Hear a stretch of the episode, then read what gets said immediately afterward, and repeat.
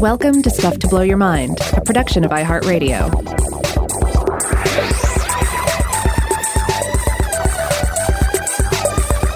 Hey, welcome to Stuff to Blow Your Mind. My name is Robert Lamb.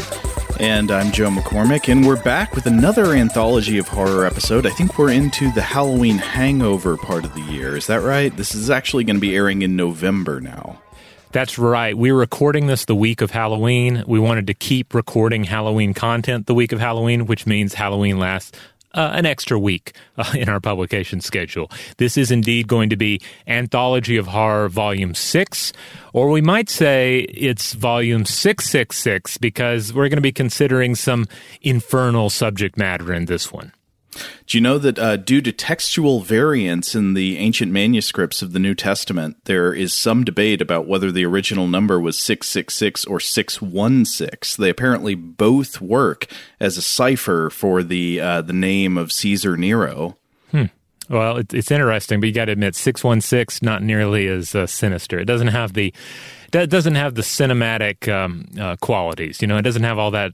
It's not backed up by our B cinema and our horror fiction. Though it does look a little bit ominous with the two sixes kind of closing in on the one. I don't know. Yeah, I could see it working, but I think you're right. The three sixes work better. Now, if you're not familiar with the anthology of horror episodes that we put out around Halloween, this is basically what the gimmick consists of. We each pick some particular episodes from either sci-fi horror, TV anthology shows, or anthology films. You know, this is stuff like on TV, Tales from the Crypt, Tales from the Dark Side, Black Mirror, etc. And then in the cinematic tradition, it's stuff like Tales from the Dark Side, the movie, or Stephen King's Cat's Eye, that sort of thing. Movies that contain generally like three or more mini segments, each one a self-contained story with some sort of narrative structure holding it all together.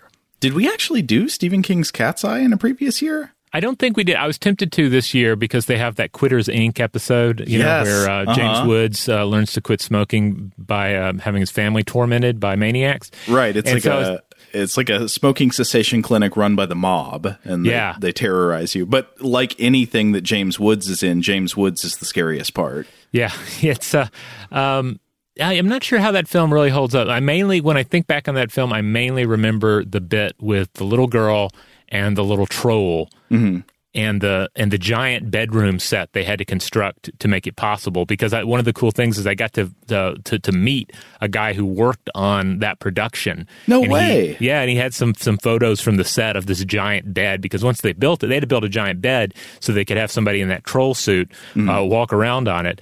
And so there were pictures of the cast members on the bed, you know, posing with it. So it was a lot of fun. I think it is the most fun aspect of that particular film, certainly the most memorable. If you haven't seen it, the basic premise is that there's like a Ken doll sized troll that comes out of the wall at night and is attempting to suck a little girl's life spirit out, but her cat must protect her. And so the cat is actually the hero of the story, maybe much like one of the films we're going to be talking about a little bit later. Yeah, definitely. Cat's Eye does tie into something we're going to discuss here in a little bit. But before we get to the infernal world of cats, we're going to have to consider the infernal world of demonic bargains. So, Joe, set up your selection for Anthology of Horror Volume 6. Okay, I think I've established a precedent, at least in one of the previous years, maybe in both, that I've always got to talk about a Treehouse of Horror, because I love The Simpsons. The Treehouse of Horror episodes are maybe my favorites of all time. And today I'm going to be talking about The Devil and Homer Simpson. This is one of the all-time great Treehouse of Horror segments. It is, I think, from Season 4, from Treehouse of Horror 3. This always throws me off anytime I'm trying to keep my treehouses straight, because each one has a different number that's one off from the season year. So I lose track if I'm looking for 4. Am I talking about Season 4? Or am I talking about Treehouse 4? Yeah, it's like centuries, right? How like the first century does not start with the number 1. The second century starts with the number 1. Yeah. It's easier to just start watching Treehouse of Horror episodes and just stop when you can't really take it anymore. Yeah. But okay, so the premise of The Devil and Homer Simpson is that Homer Simpson is trapped at work in his boring job at the nuclear power plant. I think he's supposed to be the safety inspector. And he is fiercely covetous of a snack. He really wants a donut, but Lenny and Carl ate all the other donuts, or somebody ate them. And then Homer goes looking for his emergency backup donut, opens up like a book that he's cut out the inside of. I think it's the operation manual for his nuclear safety equipment. And he finds that, in fact, the donut that's supposed to be in there is missing. And instead, there's a note that says, like, "Dear Homer, I owe you one donut." And he's, you know, like, oh, damn it, he's always one step ahead of me. Mm-hmm. So he announces to no one in particular that he would sell his soul for a donut. And of course, when you're talking to nobody in particular, there is somebody listening, and it's the devil. So Satan appears in the form of Ned Flanders with goat legs and a pitchfork and a cool red jacket, and he makes a deal with Homer. The devil will supply Homer with a donut, and Homer will render his soul. Now, briefly, Homer believes that he's outsmarted the devil because he realizes he can eat all but the last bite of the donut and still keep his soul. But then, unfortunately, sometime later, Homer is maybe sort of sleepwalking, or at least is hungry for a midnight snack, and he disregards the notes all over the leftover donut bite in the fridge that say things like "Dad's soul donut, do not eat," and he eats it. And then when he does, Flanders appears to claim his prize, but then Marge intervenes, and she says, you know, Homer should receive a fair trial. So in the meantime, Homer gets sent to hell for a day, where the demons attempt to ironically torture him by force-feeding him thousands of donuts, but Homer doesn't really seem to be bothered by this. And in the end, Homer wins the trial, Merchant of Venice style, on a technicality when Marge cleverly proves that he had, in fact, already handed over possession of his soul to somebody else, to her. So the soul was not really his to sell in the first place, so it was a no-go deal to begin with. But then in the end, the devil gets his revenge, and he turns Homer's head into a giant donut, which Homer will, of course, forever be picking at and snacking on. Yeah, you get the idea that he's still pretty doomed, because it's like the next day or something, you know, and he's already picking at his donut head. Uh-huh. Yes, it's the same kind of bad thinking that led them to keep the original piece of Homer's soul donut in the fridge instead of just, like, throwing it out or destroying it or something. Right. Yeah, this is a wonderful episode. One of these episodes I've watched just more times than I can remember. I watched it this year, in fact, as we introduced our son to the Simpsons Treehouse of Horror episodes. One of my favorite parts of this is that when we get to the actual trial, of course, Lionel Hutz briefly serves as the Simpsons defense attorney during the proceedings before, I believe, he runs away. Like he quit. The great thing about Lionel Hutz is that he always has like enormous overconfidence that he can do these things, but is so incapable of performing. But then he in this episode he realizes it, has to go to the bathroom, and like escapes through the window. He's the quintessential American character, just endless confidence, no competence, and in the end runs away. Right. There's also a great moment where he's just combing his hair with a fork as he walks into frame. Yeah. So obviously, this is a great opportunity to talk about deals with the devil, because I think deals with the devil are interesting in multiple domains, one from a sort of history of religions point of view and another from a psychological point of view. And one of the things I'd like to start by talking about is that while the contract with the devil, the deal with Satan, may seem like a perversion of the religious impulse, I would argue that actually the more personalized and asymmetrical relationship between God and the believer in the modern Abrahamic religions is really the qualitative outlier from a historical perspective.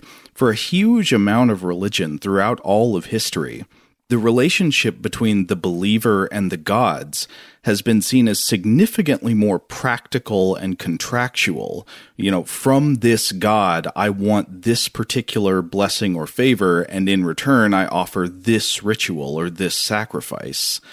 So, for example, in ancient Roman religion, there is actually a term for this. It's do ut des, meaning I give that you might give back. So I will sacrifice a goat at your shrine, or I will do whatever ritual, I will burn incense for you, and in return, you will give me a good harvest, or you will heal my sick child, etc.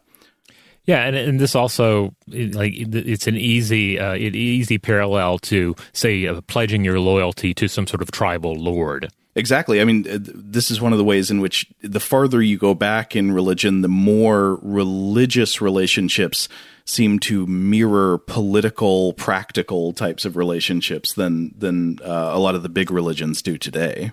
So in a way, the deal with the devil, I would say, is not a myth archetype that needed to be invented out of whole cloth by Christian storytellers.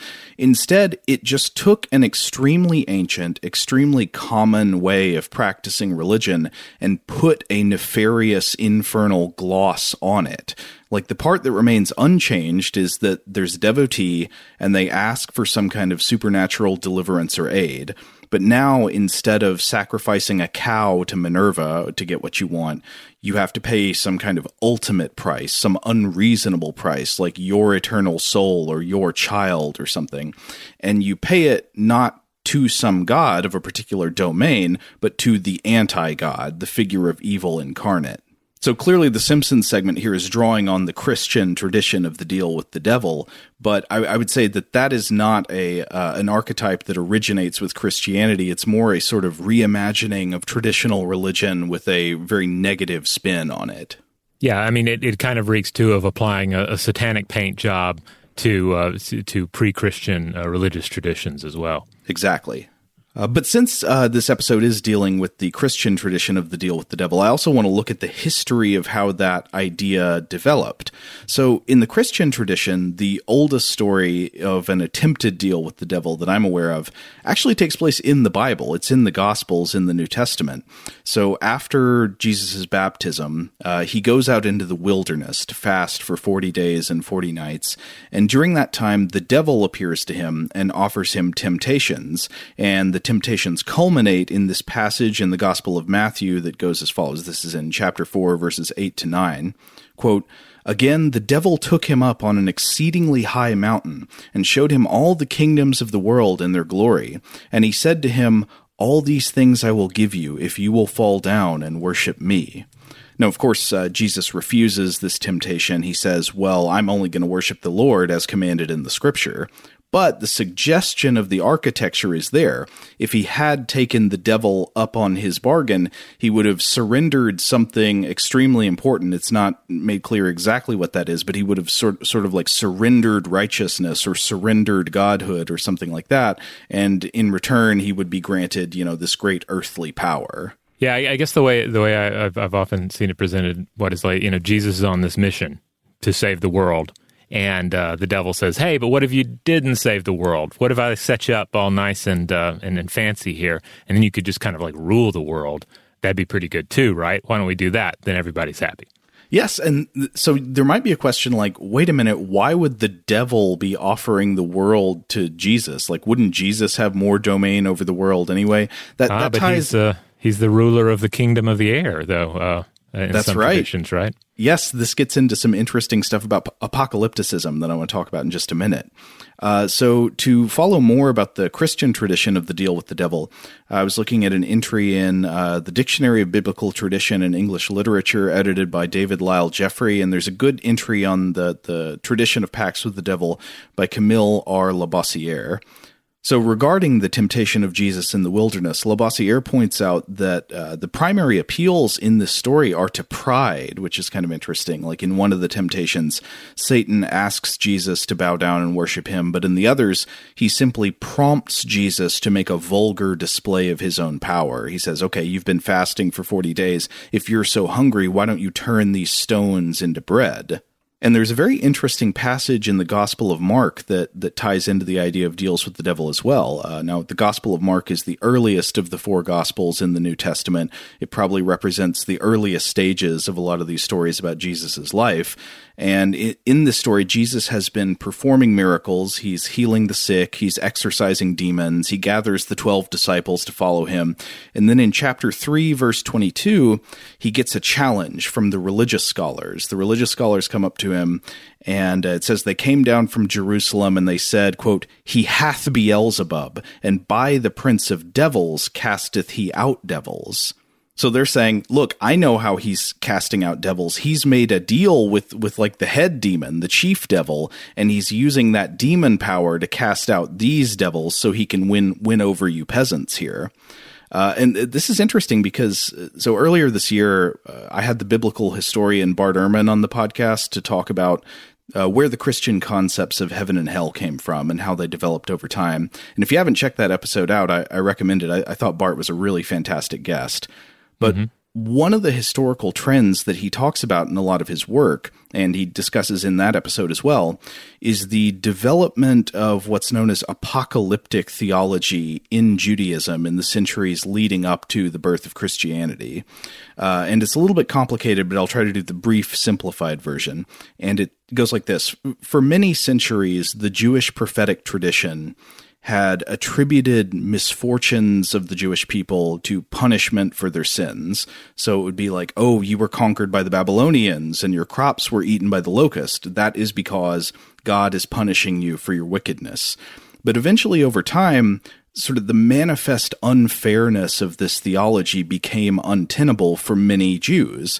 Like, how does it make sense that my 3-year-old child is being punished for the sins of our king? And so a new theology arose within the Jewish religion to explain suffering, and that was that suffering was not punishment for sins, but it was the result of the faithful children of Israel being persecuted and victimized by forces of darkness. The idea is that there are evil rulers and evil powers who have made deals with the devil, who have gone into cooperation with a powerful evil being who is opposed to God, and this is the devil. And God will eventually destroy the devil and destroy these evil rulers who are in league with him and will right all wrongs. But until then, we're stuck under the boot of these wicked temporal powers who are allied with and empowered by Satan.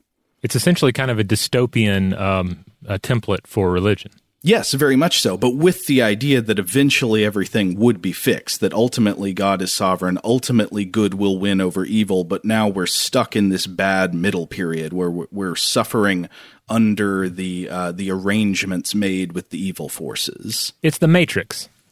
Kind of, yes.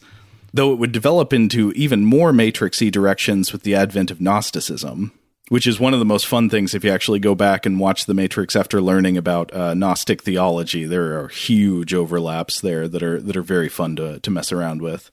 Yeah, I'm looking forward. I'm not sure when will be the right time, but I'm looking forward to rewatching all of those films because it's been a long time, and I know they got The Matrix 4 in the works. So. What, really? So, yeah. I feel more excited about that than I should be. No, I mean, there's a lot of room to explore. I'm interested to see what they put together. But anyway, to come back to these ancient theological developments, another thing that I think is interesting about the development of apocalyptic theology is the idea of wicked people being empowered by a pact with Satan or demons.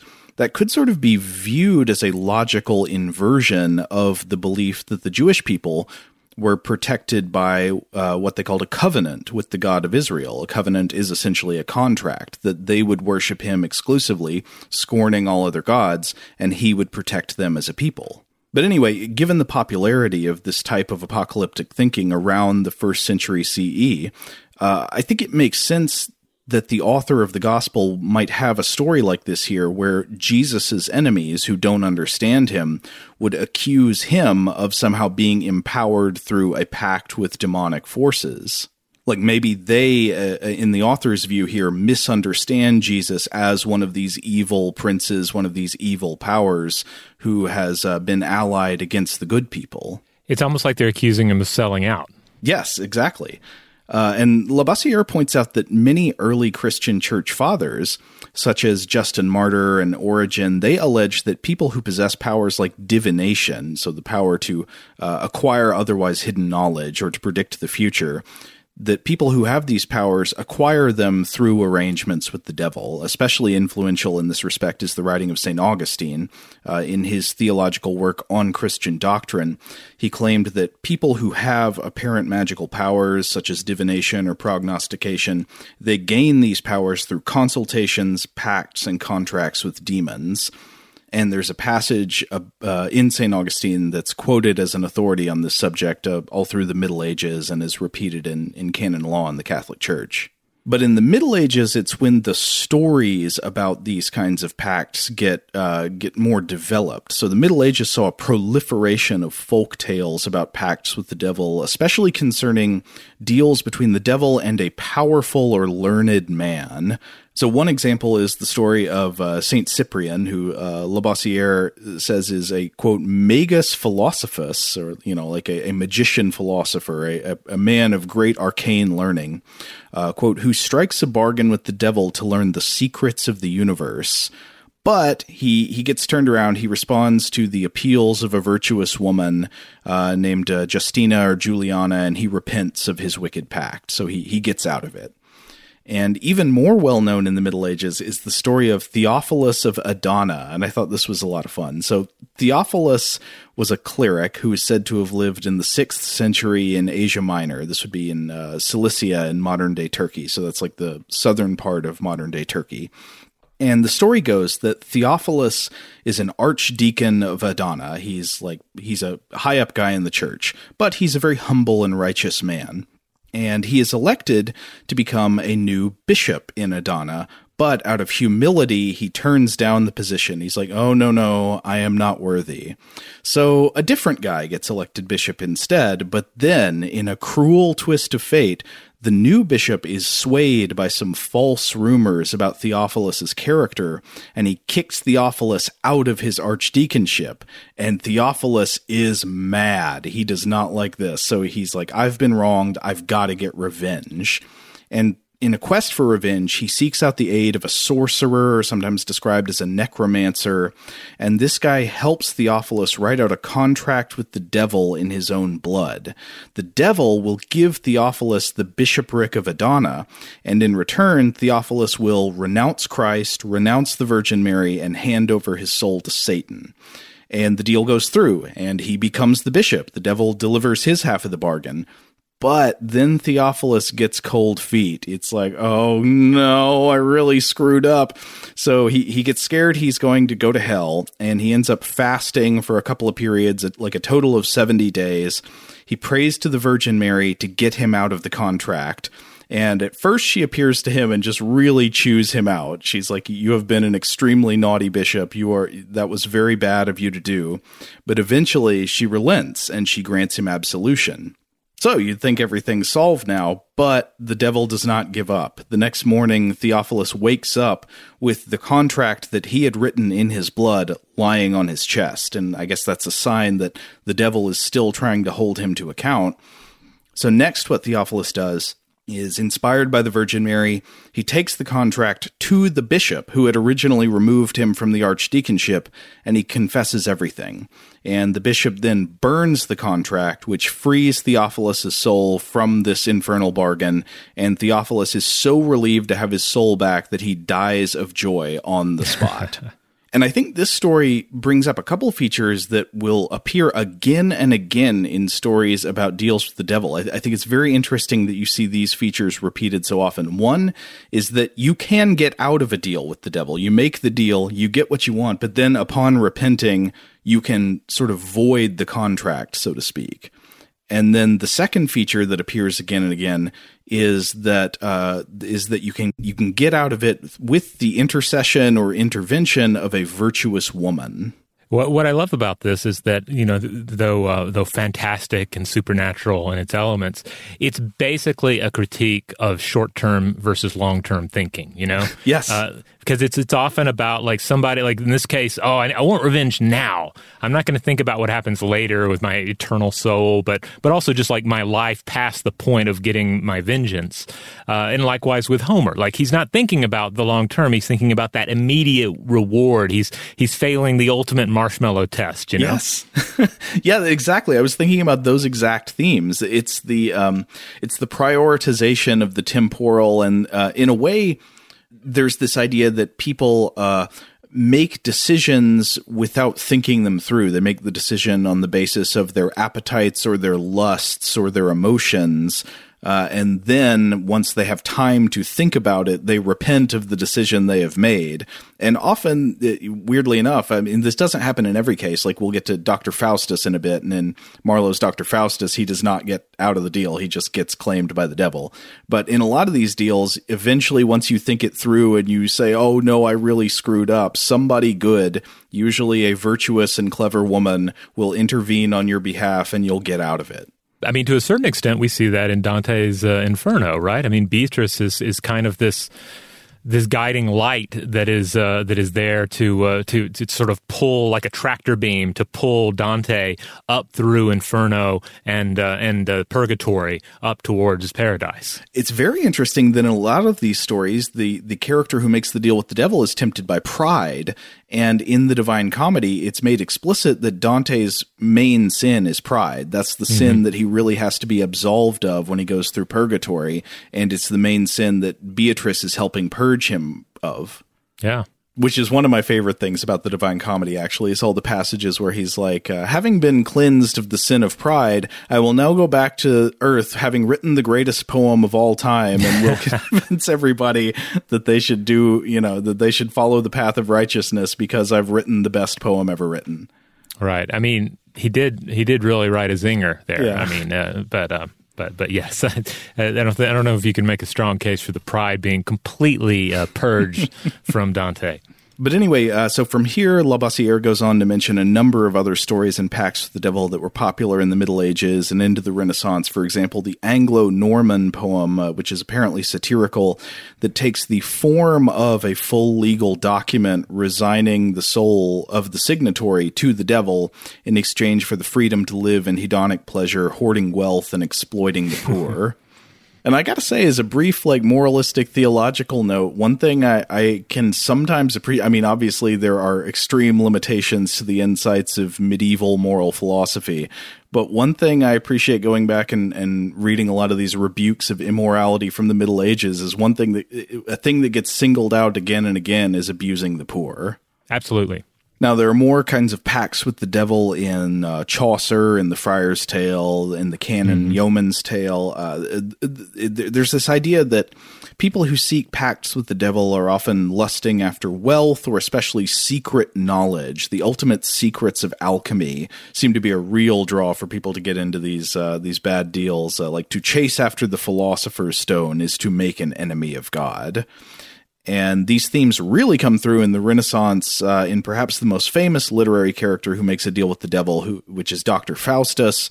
We've talked about the Faust legend on the show before. This is a story with many lives, many new sets of clothes over the ages. So we won't rehash all of that here, but it is yet another tale of a person who seeks great power and knowledge and then kind of squanders it and of course seeks it through a deal with the devil and is ultimately claimed.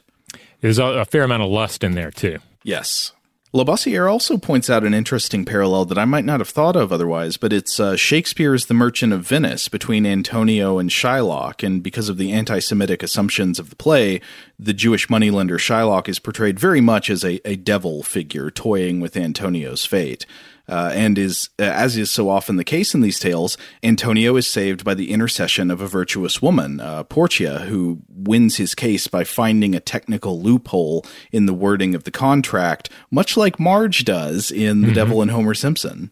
As for the title of the Simpsons segment, it is, of course, adapted from the title of the short story by Stephen Vincent Benet, The Devil and Daniel Webster, in which a New England farmer sells his soul to the devil, then hires the famous lawyer and orator Daniel Webster to represent him in a trial to get it back, and Webster's speech to the jury of the damned souls is so eloquent that they find for the defendant even though there's no evidence on his behalf, which is pretty good.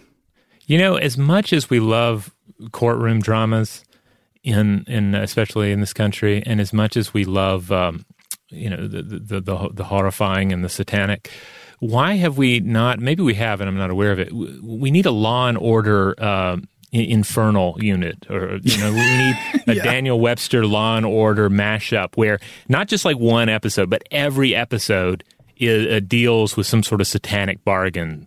I mean, I'm half joking, but I also, now that I'm thinking about it, Like, I think this has legs. I think this could be a series. I'd watch it. The Perry Mason of the afterlife. Yeah.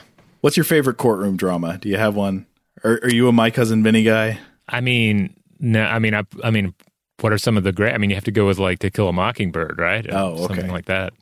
Yeah, I'm trying to think of any of those. Going to the serious end. Oh, I don't know. I don't know a lot of the stuff in between. Like, I feel like it for me to get into a courtroom drama, it needs to be really good. Or yeah, I can't think of one that's amusingly crappy. You know. Maybe A Few Good Men. Like, A Few Good Men is like entertaining but extremely hokey. Yeah, I mean, it does have that classic moment that's been lampooned so many times. Yeah, I don't know. My favorite courtroom scenes are all from episodes of The Simpsons or Futurama. Yeah. All right, we're going to take a quick break, but we'll be right back. All right, we're back. You know, I was thinking there's another type of picture of a deal with the devil, which is the idea of deal with the devil as compliment, like the idea that an artist or a musician or somebody is so talented that their genius or their talent must have come from a deal with the devil. Like this was said of the great Delta blues musician Robert Johnson. Mm-hmm. But of course, it was something that the Romantic poets often said about themselves. The English Romantic poets Blake and Shelley characterized literary genius and poetic energy as a diabolical pact. Yeah, this is interesting, too, because I think it is reflected in a lot of celebrity worship culture today, but it's perhaps a way, on one level, like a way of trying to make sense of extreme success. Mm-hmm. You know, you sort of have to tell yourself, well, yeah, they're highly successful at what they do and or they're highly talented, but at what cost? And you can sort of comfort yourself by saying, I didn't pay that cost. I may not have a number one album out there, but I also didn't sell my soul to the devil. And you can feel a little better about it. And then it's also sort of, in a way, it's kind of a twisted version of instead of saying, well, this celebrity, deep down they're a person too, and they're full of insecurities like I am. You know, they're concerned about the future, et cetera. Instead of humanizing, you kind of go in a different direction and say, well, yes, but they're going to hell because they made a soul exchange with the devil. Like, I don't know, it gets very weird, very twisted up. No, I think that's really good. I think you're exactly right. In the same way that it feels good to watch a really rich person be miserable. It at least feels good to think about somebody who has talents and successes that you're jealous of. You're like, well, they must have done something bad to get that. Yeah, they lost something in the bargain. And I guess it does. You can certainly compare it to some of the stats about, say, lottery winners, right? Mm-hmm. Where there's a strong argument to say that is a deal made with the devil. You get this enormous, reward, this enormous cash prize, but statistically, it brings a lot of chaos into your life. Is that true, though? I've heard people say that, but I feel like I've looked into that before, and it turns out that might not be as true as is sometimes alleged. It certainly would make us feel better for it to be true. Yeah, that's the thing. It needs to be true for the injustice of the universe to make sense. Right. But then again, with the lottery thing, for example, I mean, I think one of the great things about that is we're always, each and every one of us, you know, we're the first ones to say to ourselves, well, you know, if you win the lottery, it's going to bring a lot of chaos into your life, but I think I can handle it. You know, we always think we're the exception. It's kind of like, man, I can quit anytime I want. Yeah, like making a deal with the devil or picking up a monkey's paw, that's bad news, but I think I might be able to make it work. I think I could word my demand in just the right way that the devil's going to be totally cool with it. I wouldn't eat the whole donut. I would leave that last bite and not forget about it. Yeah. Or I would know how to phrase the monkey's paw question so that it didn't come back on me. Yeah. Well, you know, going back to the Simpsons episode with the monkey's paw, you know, you have that wonderful segment where Maggie gets a hold of it. And I think is the only person who uses it. And it's, in a way, it's like she's a child, so she makes a pure wish, you know, for just a new pacifier, which is immediately brought to her, and it doesn't seem like there's any kind of comeuppance or any dark, ramifications that come from having made that wish of the paw, unlike all the other monkey paw wishes. Well, I think it's interesting that in The Monkey's Paw, it is a technical reading of the words of the wish that come back to bite you. But in many of these stories about the deal with the devil, such as in The Devil and Homer Simpson, it is a technical reading of the language of the agreement that actually gets you out of trouble, you know, trading on a loophole to escape punishment. These seem to come from the anxieties of like a literate and legalistic culture. Yeah, the idea of the law itself as this domain with enough ambiguity in it that a skilled lawyer or sorcerer, you know, they're basically the same thing, depending on how you look at it, will be able to, you know, pry you out of it. Arcane books containing formulations of language that have the power to make things happen in the world that you can't understand. The lawyer is very much a sorcerer. Mm-hmm. Now, I wanted to talk about the psychology of selling your soul, and I was trying to find some good psychology studies about people selling their souls. I didn't really turn up a lot that are directly on target, but some that are sort of on point but not as robust as I'd hoped, and then other things that sort of glance off of it in interesting ways.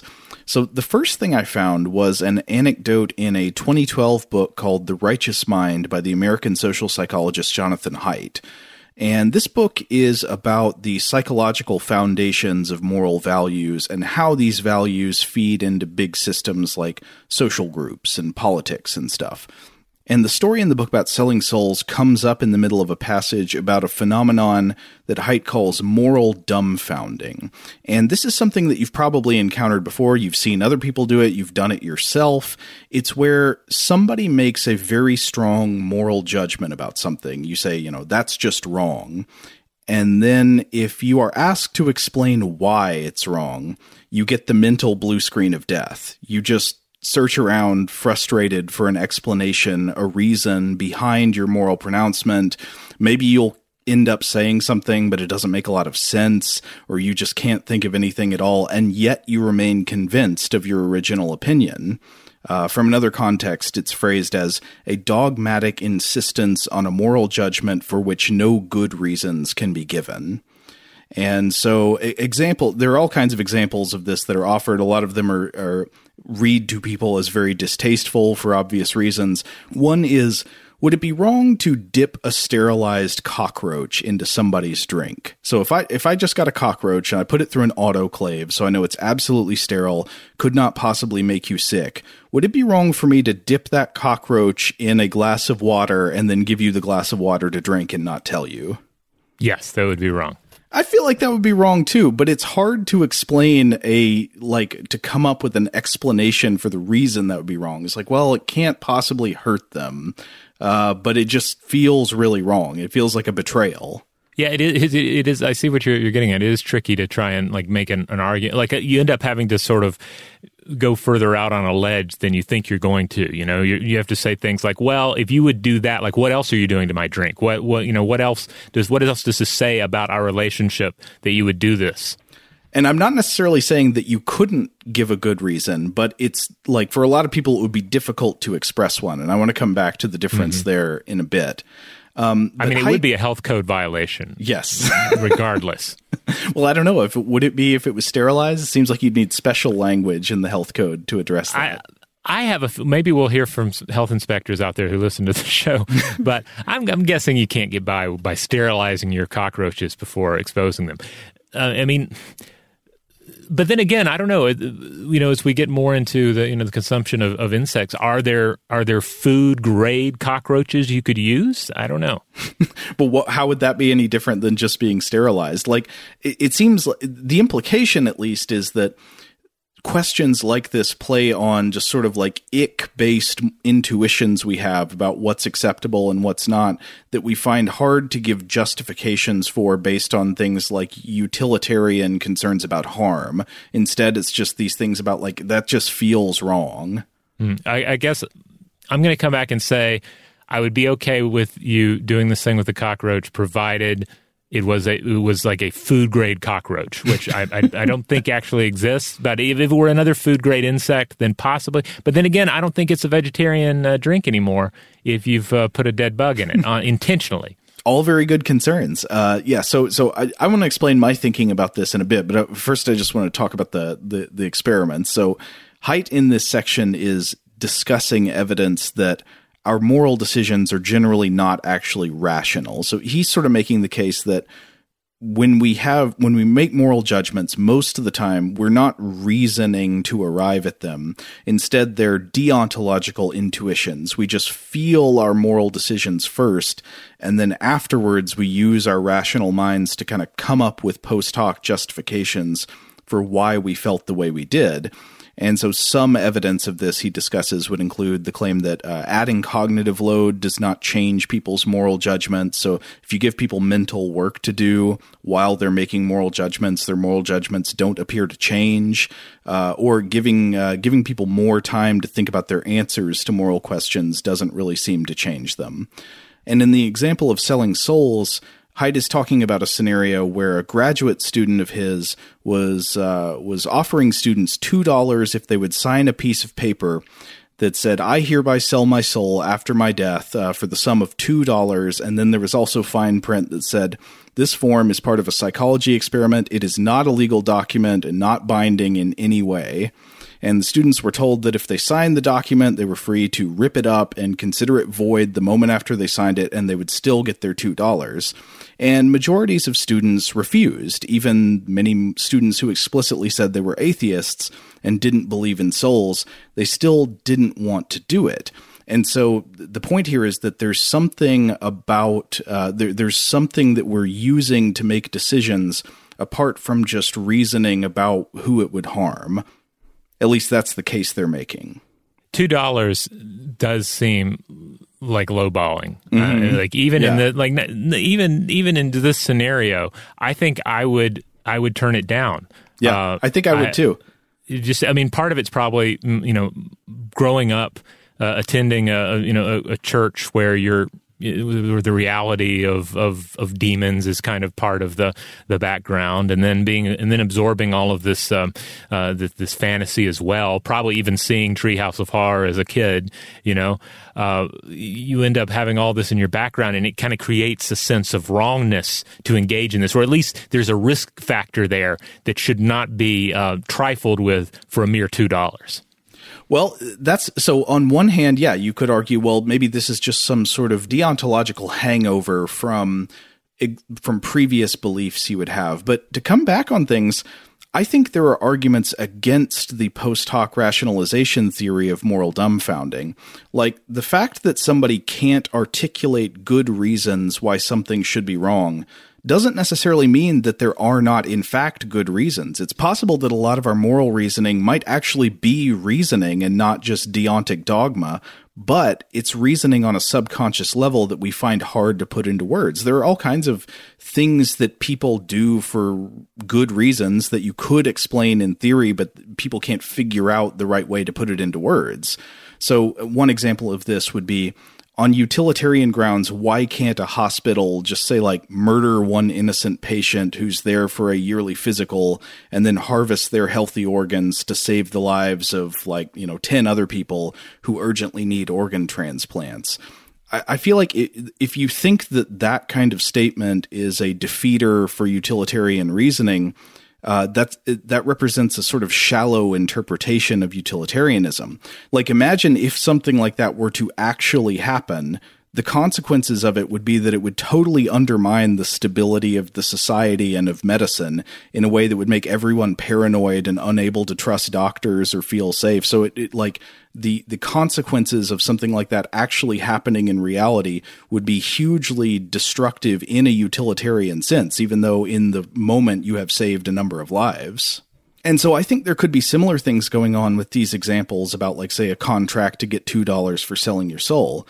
I feel like I have a kind of idiosyncratic view on this probably with regards to selling souls, because I would say, personally, I'm kind of a provisional materialist. Like, I believe that the mind is dependent on the functioning of the physical brain.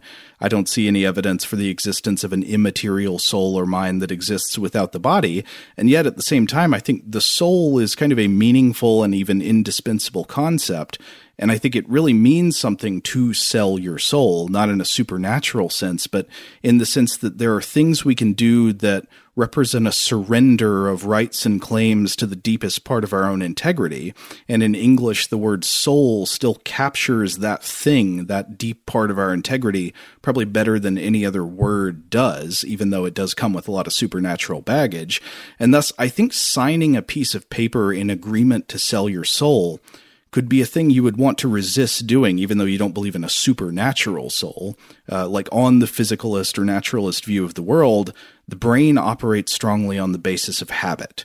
And doing something one time always prepares you to do a similar thing more easily in the future. And so I think I would worry that selling my soul, even in a purely symbolic sense, would kind of wound my self-image in a way that would perhaps make me less protective of my integrity in the future. I feel like, to come back to anchoring, it's also insulting to offer $2 for someone's soul, because even though you're going to turn them down, like, you've already established that is where you're going to begin the bidding. Yes. So even if I come back and I'm going to say something like, well, at least offer me $100, like, that still doesn't say. I still probably wouldn't do it for $100, but now I'm already thinking about it because you started at $2. I think you were actually very much onto something about that number there.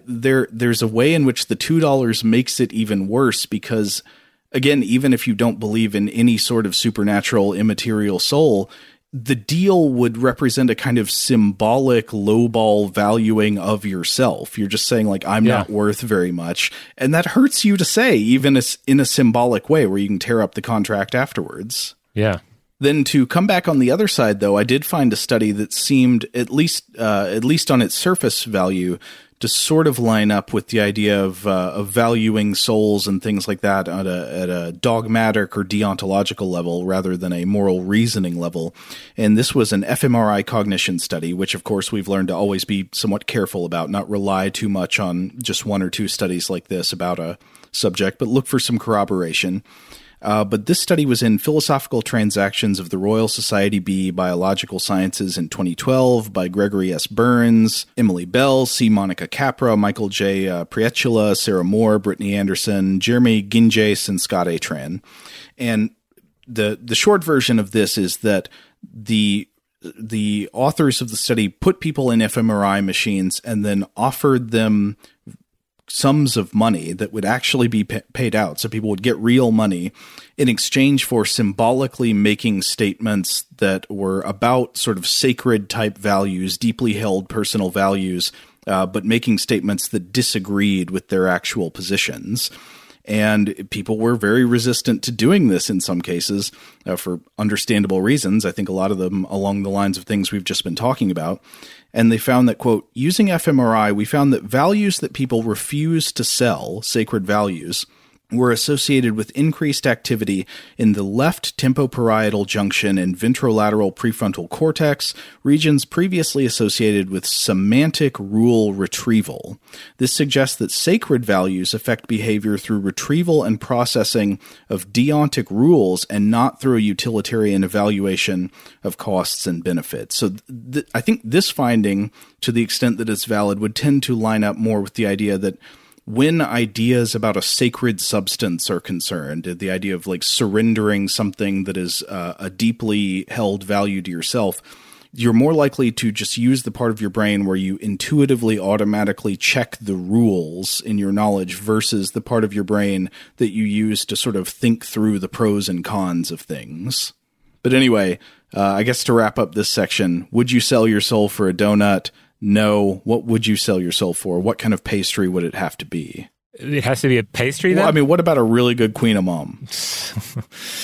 I mean, if my soul's being sold either way, like, it's a must-sell situation, and I have to pick a pastry, I mean, I'm going to go with something big. Like, I'm going to go with, like, a big moon cake, one that's about the size of a dinner table or something, some sort of record-setting pastry. Oh, what about one of those, like, Guinness Book parking lot-sized pizzas? How about that? No, nothing that big. Anytime there's a food that looks like you had to use, like, shovels or buckets to bake it or prepare it, I'm not into it. Really fills you with confidence. Yeah, the food needs to have been made with actual culinary instruments and tools and not things from the hardware store. Now, is that a conclusion that you reasoned your way to, or is that a deontological judgment? I'd say the latter, but I'd agree with you.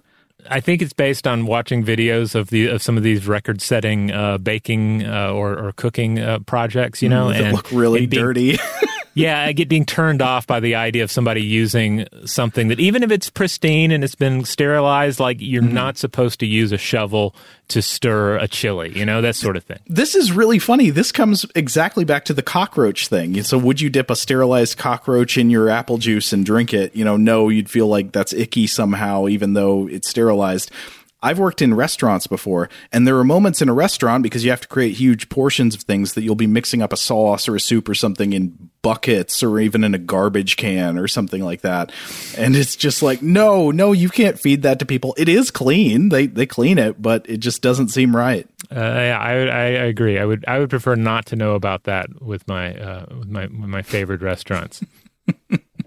Don't go in the kitchen then. All right, we're going to take a quick break, but we'll be right back. And we're back. All right. Well, that selection was definitely infernal, but I think in a way, our next selection is also pretty infernal. So, generally speaking, with horror anthology films, you have kind of a smorgasbord of horror that's presented. In some cases, the filmmakers clearly just cobbled together some short horror films with a shaky framing narrative or a creepy host. Otherwise, the theme might be the author themselves. It might be, okay, these are three stories from Stephen King, or these are three stories from Richard Matheson. Other times, it's more of a cultural or regional theme, such as, say, the film Three Extremes, which features East Asian horror tales. And then there is The Uncanny from 1977. Which is, I feel like it's pretty singular. I think it might be one of a kind because it's certainly unlike any other horror anthology film that I've watched or am aware of, because the framing narrative and all three segments are devoted entirely to murderous house cats. It's true. And I watched the whole thing. Yeah, it is 88 minutes of feline cinematic terror. It's wall-to-wall cat sounds, cat-based jump scares, creepy music combined with cat close-ups, and some otherwise very talented actors reacting to cat scares, and of course cats jumping out and slashing the bejesus out of people. A lot of times with real cats that are clear. I mean, there are a lot of cats in this film. Mm-hmm. Probably more cats in scenes in this film than I've ever seen in a movie before. Though I would say also lots of cats in close-up, and I think these close-ups were filmed separately than the rest of the movie. So they just got lots of close-ups of cats meowing, hissing, swatting at things, and then cut those in with the drama that was going on, which did still involve some cats, which I'm sure was a nightmare. Yeah, this production was clearly a nightmare. The result is I will say it's very watchable. It's a film in the tradition of the Amicus productions. It has Peter Cushing in it. It has Donald Pleasance, some other actors of note. It's very well made.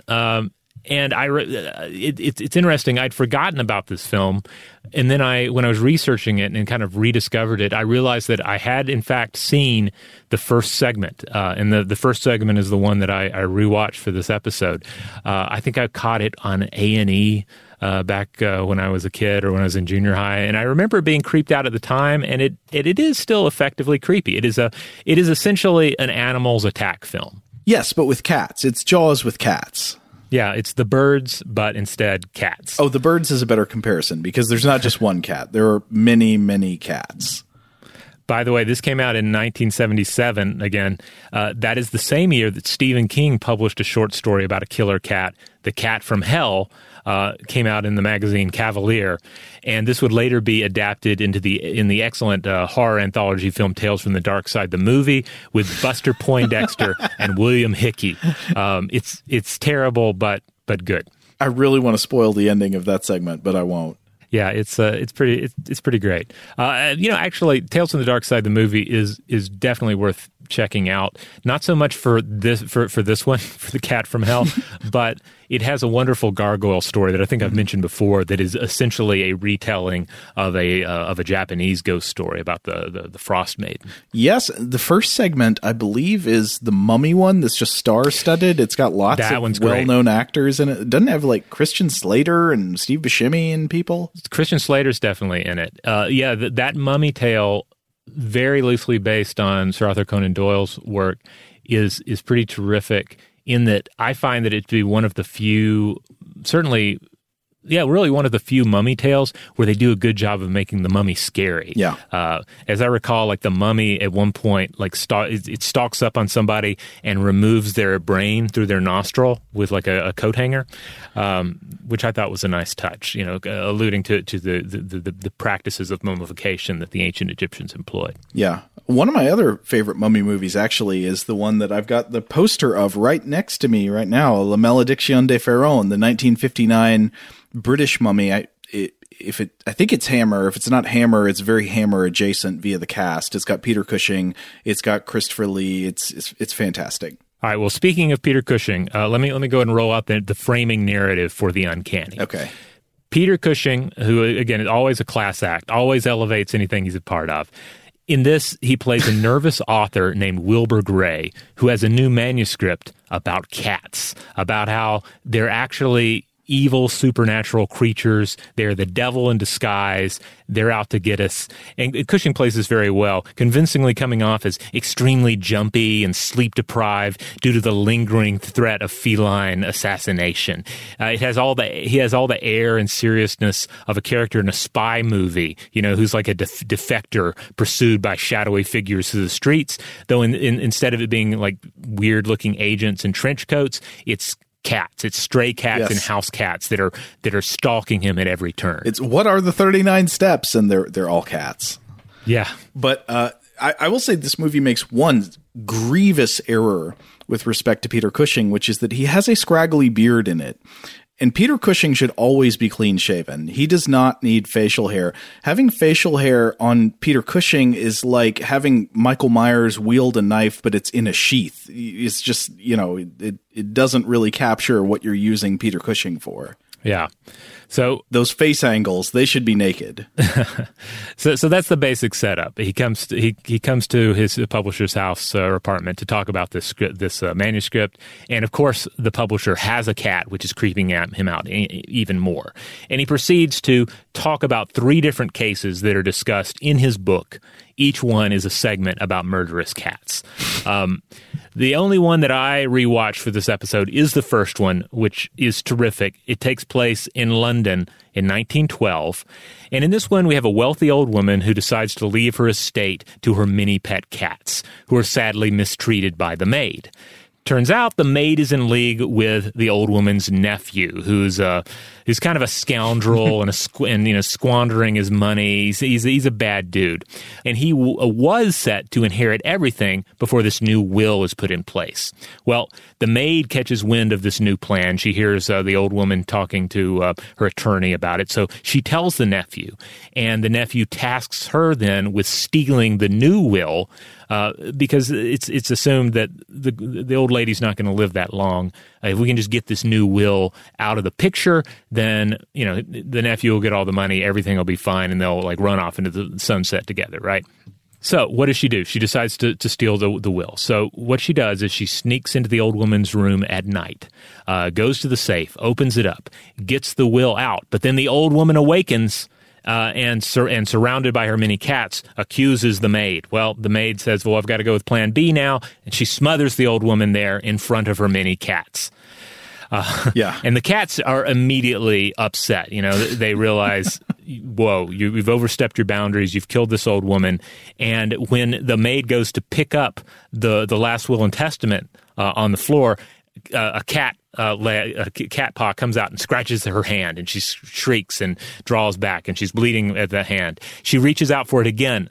Cat wipes her hand again, and it's great because it's clearly like a puppet of a cat's hand scratching her cat's paw.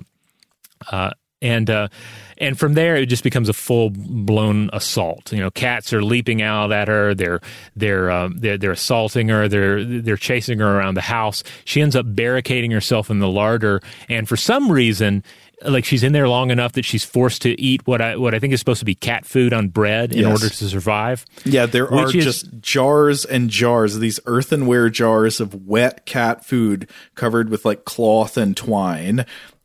Yeah. Which is, and it's ridiculous because, like, why are you spreading that on the biscuit? Just eat the biscuits. If you're starving because you're barricaded in a room by cats, like, just eat all the biscuits up first, and then you can think of, like, she's playing a weird long game, forcing herself to eat cat food. Yes. Yeah, there's a bread box. She, like, gets out the bread box, and it's funny because when she gets it out, you think she's going to do something with the bread box, like climb up on it to get out the window or something, but no, she just gets bread out and then spreads cat food on it. Now, so she hangs out in there for a while, presumably like days, I don't know. Mm-hmm. Finally, she's listening at the door, seems like things have calmed down, so she creeps out with a knife, goes back up the stairs, and tries once more to grab the will. But the cats disarm her. She runs away. I think she falls down the stairs. But before she does, she sees that the cats have, of course, begun to eat the old woman who is dead in the bed. Finally, the police break down the door. The lawyer and the nephew show up. They're, horrified when they find the body of the maid. But the nephew, he's only got one thing on his mind. So he runs upstairs, goes into the bedroom where the old woman has been munched down by the cats, and he sees the will on the floor. He goes to get it. Cat jumps onto his neck, rips his jugular open, and he dies. We also find that once they go up there, they discover the cats have also eaten the whole maid. They've just stripped her flesh like piranhas, and it apparently has happened in a matter of seconds. Yeah. So it's ridiculous, but it's terrific. You know, these cats are not only are they sinister and murderous, but they also understand that they have a legal claim to this house and the woman's estate, and they are willing to murder to protect it. Yeah, that's something I wasn't sure about. It does suggest that the cats understand the legal ramifications of what's going on. Yes. And I guess this ties in with the framing narrative, which is Peter Cushing's idea that cats secretly understand everything and run the world, and that they're listening.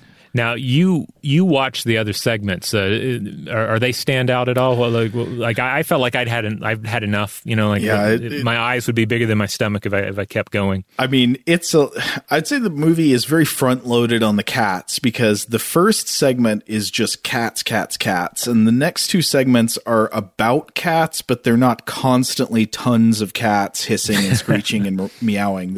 There's a little bit more with the human characters.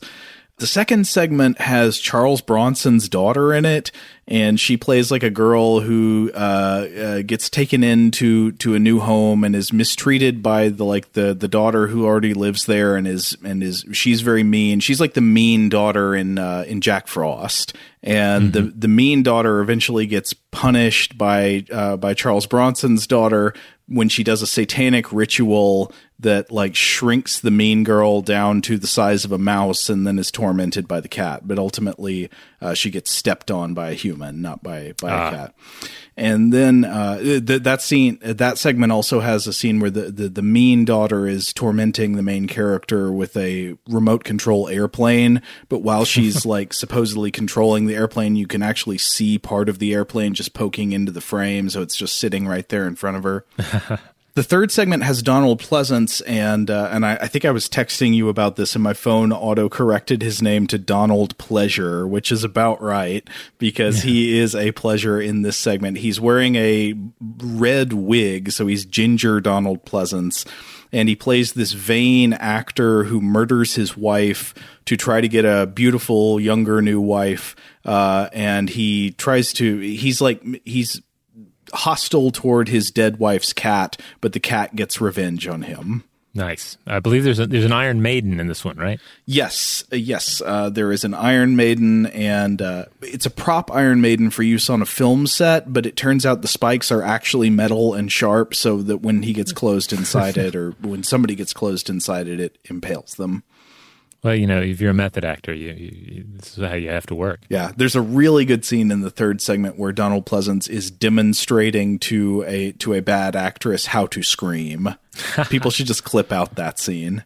Now, I want to include a word of warning about this film. So this is very much an animals attack film from 1977. Yeah. Now, some of you might have more experience than others with animal attacks films, but certainly the older animal attacks film, you're going to run into some questions about animal handling. Mm-hmm. And you certainly get that vibe with this production, especially in that first segment, which, again, just has so many cats.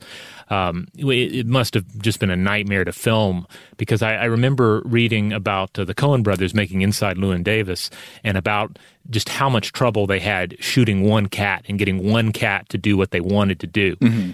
And in this segment, the 1912 segment, they're just cats everywhere. It's just awful to imagine. And I couldn't find anything concrete about cat mistreatment on the film, but IMDb has a bit in the trivia claiming that cinematographer Harry Waxman threatened to quit when he found that the production was mistreating the cats.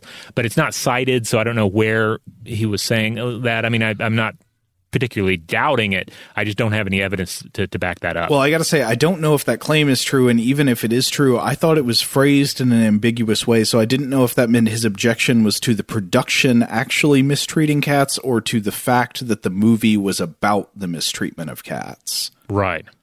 But certainly just so many cats being used, it does raise a red flag, because if you know cats in general do not want to be a part of your stupid movie project. No. They aren't even interested in watching your stupid movies unless you have some good high-def bird or rodent action. Mm-hmm. You know, about the most that they'll do is they'll tolerate setting on you during a film if you don't laugh too much. So I would say if you're sensitive to this sort of thing, just skip this one all the way. Plus, on top of all this, the fiction of the film involves conflict between humans and house cats. You know, it's going to deal with the idea of, like, your fur babies as vicious murderers and something that you would have to combat.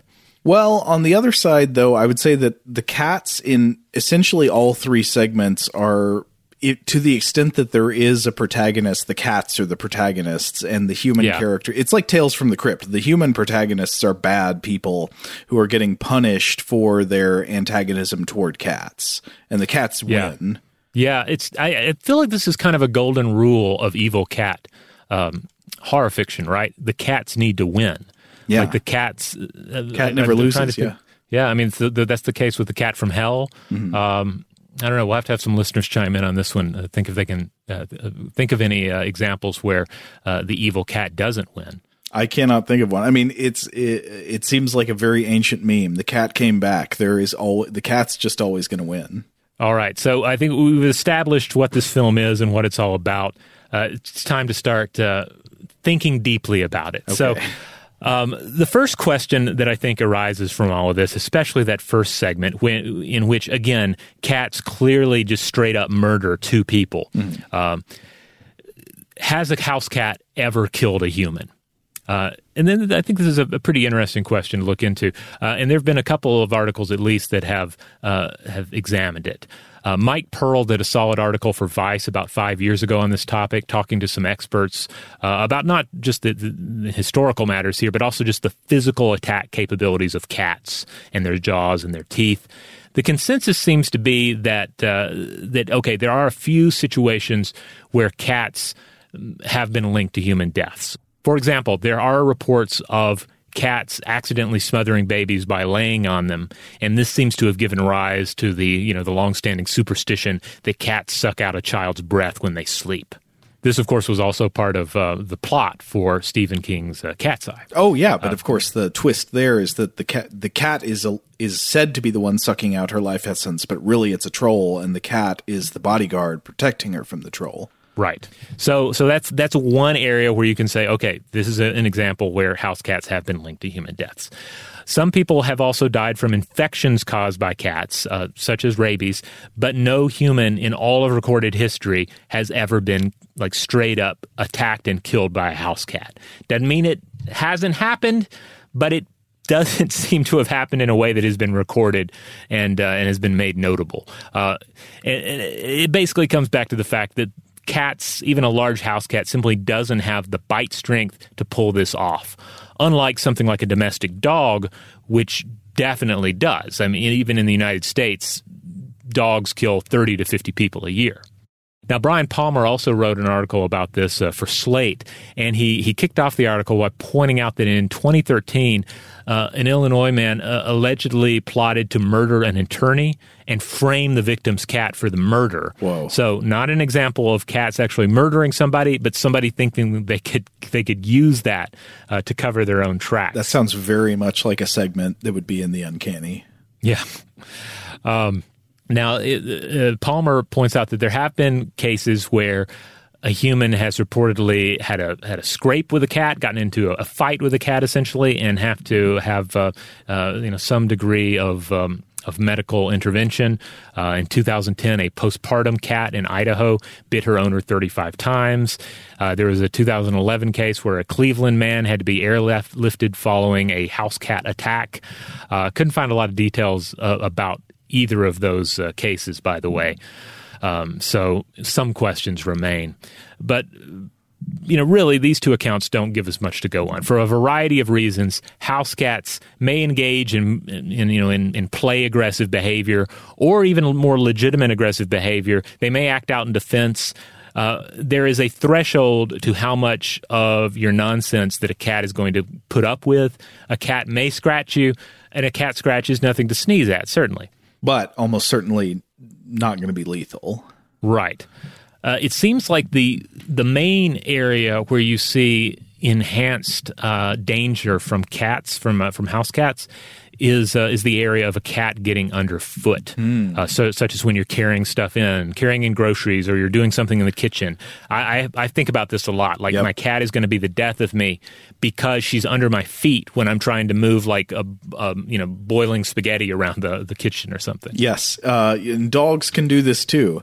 In fact, sometimes I notice there's like an ironic attraction. It seems like dogs and cats often want to get under your feet right when you're doing something precarious, probably because it looks unusual if you've got like a big package in your arms or something. Yeah. Or with the cat, it's like, it's happening in the kitchen. It might be food for me. Mm-hmm. So I looked at this up a little bit, and I found a 2009 report from the CDC that said that pet-related falls involving both dogs and cats injure more than 86,000 people annually.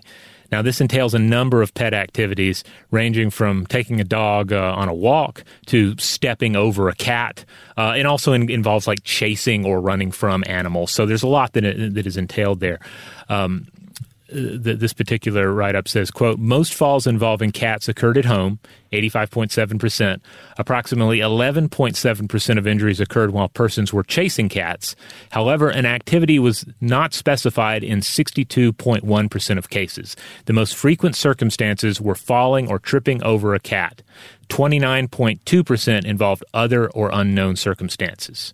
Now, how many of those cases where the cat caused a fall were due to someone trying to frame a cat for murder? Yeah, I don't know, half. Yeah. So the next question I have, of course, are cats supernatural?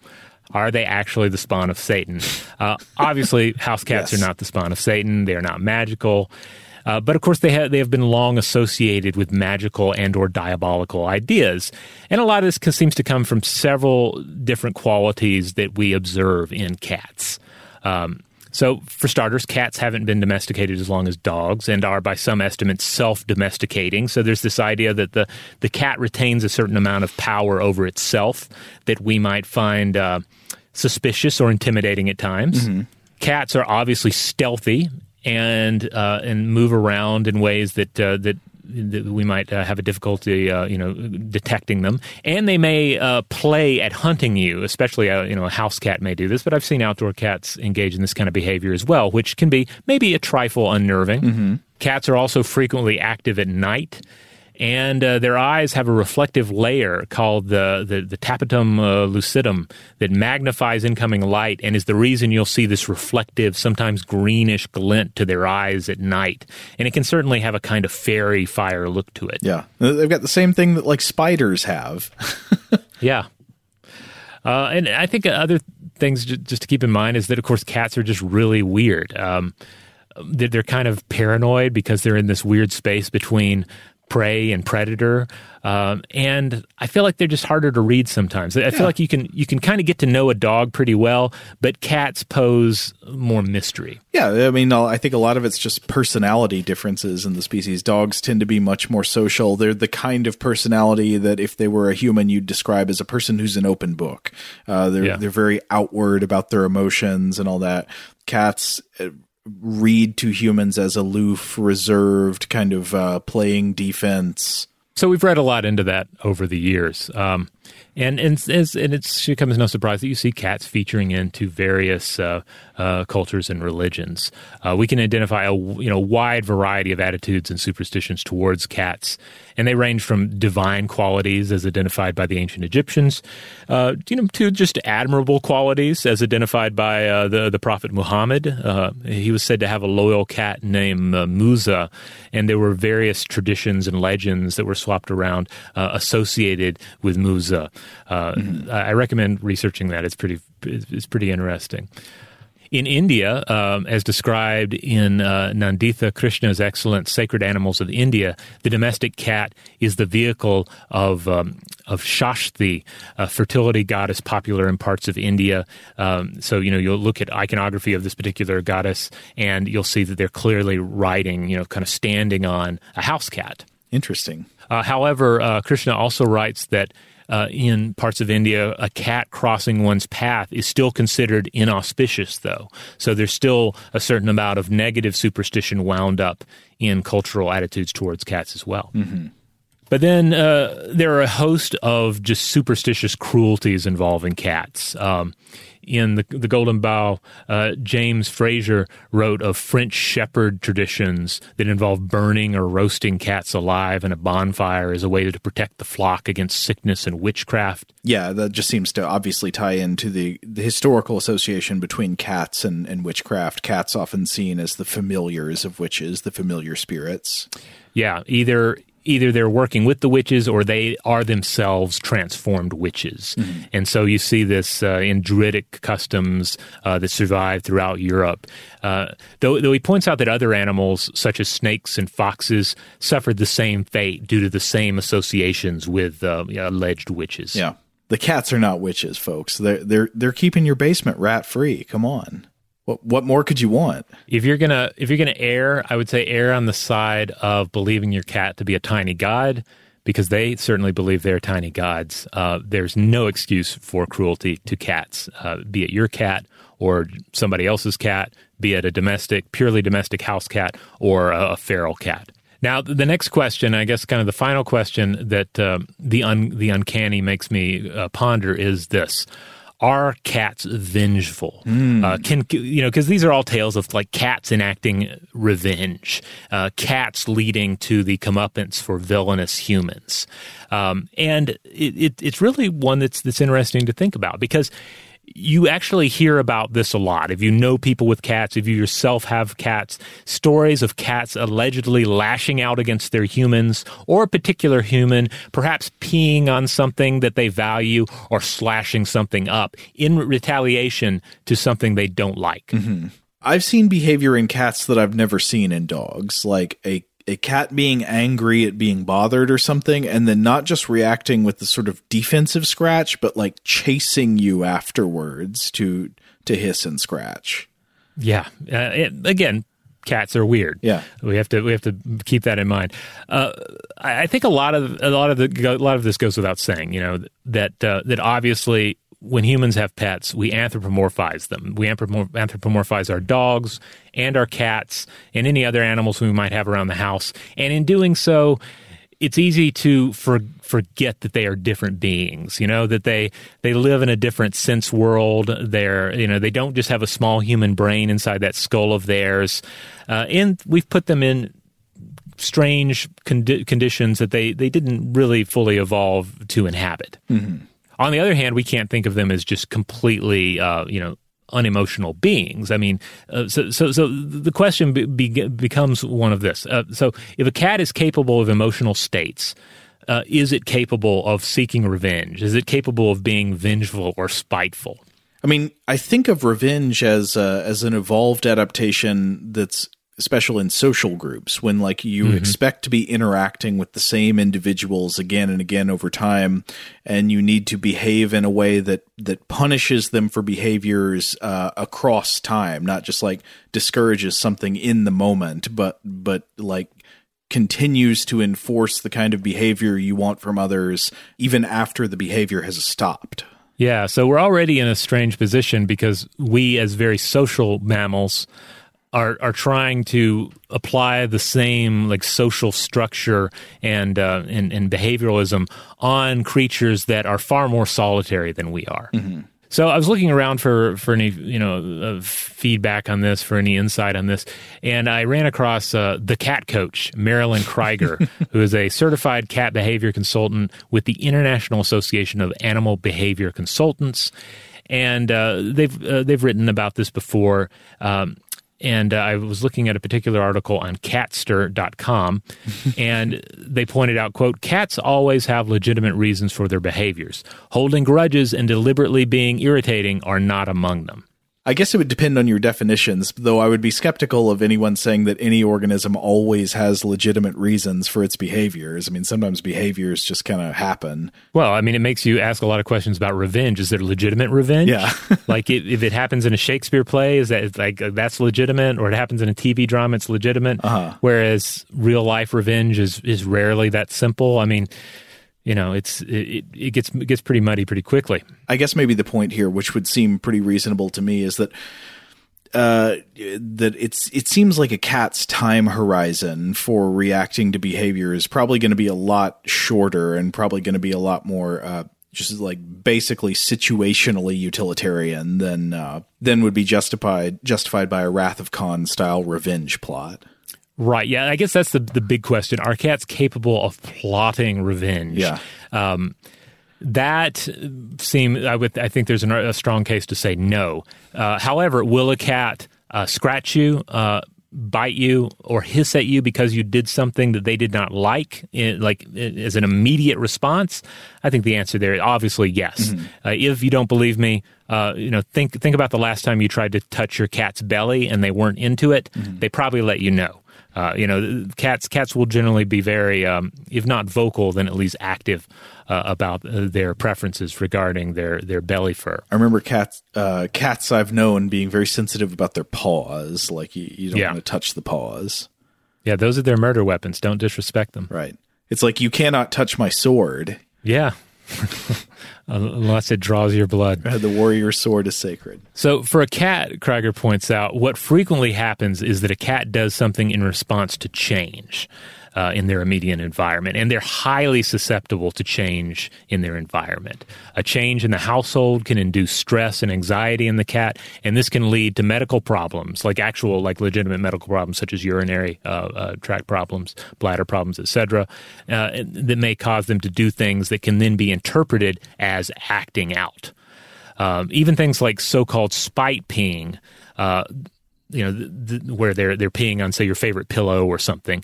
It might be tied to a medical issue, like some sort of bladder flare-up, or it could be tied more to like a separation anxiety, which may cause them to urinate on their favorite person's stuff in order to mingle their scent with that of the owner. So again, like, that's the kind of thing where that's outside of the human, of our human emotional states for the most part. The idea of mingling scents to feel with someone else's sense to feel better about them being away from you. Mm-hmm. But within a cat's sense realm, that may make perfect sense. Like, that is the perfect thing to do. That is the perfect comforting act. Yeah. And then on the other side of it, like, there are some analogies I think people can understand pretty well. Like, it might be harder to behave correctly and maintain mastery over all your bodily functions when you're very stressed. Yeah. I mean, it's difficult for us. It's going to be difficult for other organisms as well. So I think it's worth keeping in mind that, the cat world is different from the human world, even if we're sharing the same house. And I mean, this applies to any animal. The dog world is different from the human world, even though you spend your lives together. Yeah. You share the same space, but you don't see the world the same. All right. On that note, I think we're going to go ahead and close it out here. as of October 2020, I believe you can watch. You can generally watch the Treehouse of Horror episodes on Disney+. I think that's where they're currently hosted for streaming. The Uncanny was a little harder for me to get a hold of. I had to subscribe to some sort of some indie channel on Amazon Prime in order to stream it. But I don't know. It's probably out on YouTube or something as well. I found it on the tube of the second person. Ah. But, you know, that may change. By the time you listen to this episode, perhaps it's streaming in a more accessible place. All right, we're going to go ahead and close the door on Anthology of Horror, Volume 6.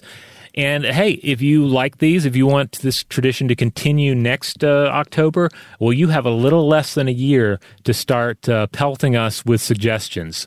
What are your favorite episodes of various horror and sci-fi anthology series that you would like us to consider, or your favorite segments from anthology films? Let us know. We would love to hear from you. In the meantime, if you want to listen to other episodes of Stuff to Blow Your Mind, you can find us wherever you find your podcasts, and wherever that happens to be, we just ask that you rate, review, and subscribe. You can always find us by going to stufftoblowyourmind.com. That will shoot you over to our iHeart page, and if you go there, there's a listing for our store, and if you go there, you can buy a shirt with our logo or a monster on it. Huge thanks, as always, to our excellent audio producer, Seth Nicholas Johnson. If you would like to get in touch with us with feedback on this episode or any other, to suggest a topic for the future, or just to say hello, you can email us at contact@stufftoblowyourmind.com.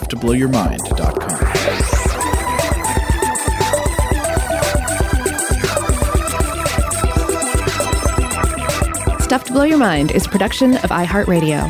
For more podcasts from iHeartRadio, visit the iHeartRadio app, Apple Podcasts, or wherever you listen to your favorite shows.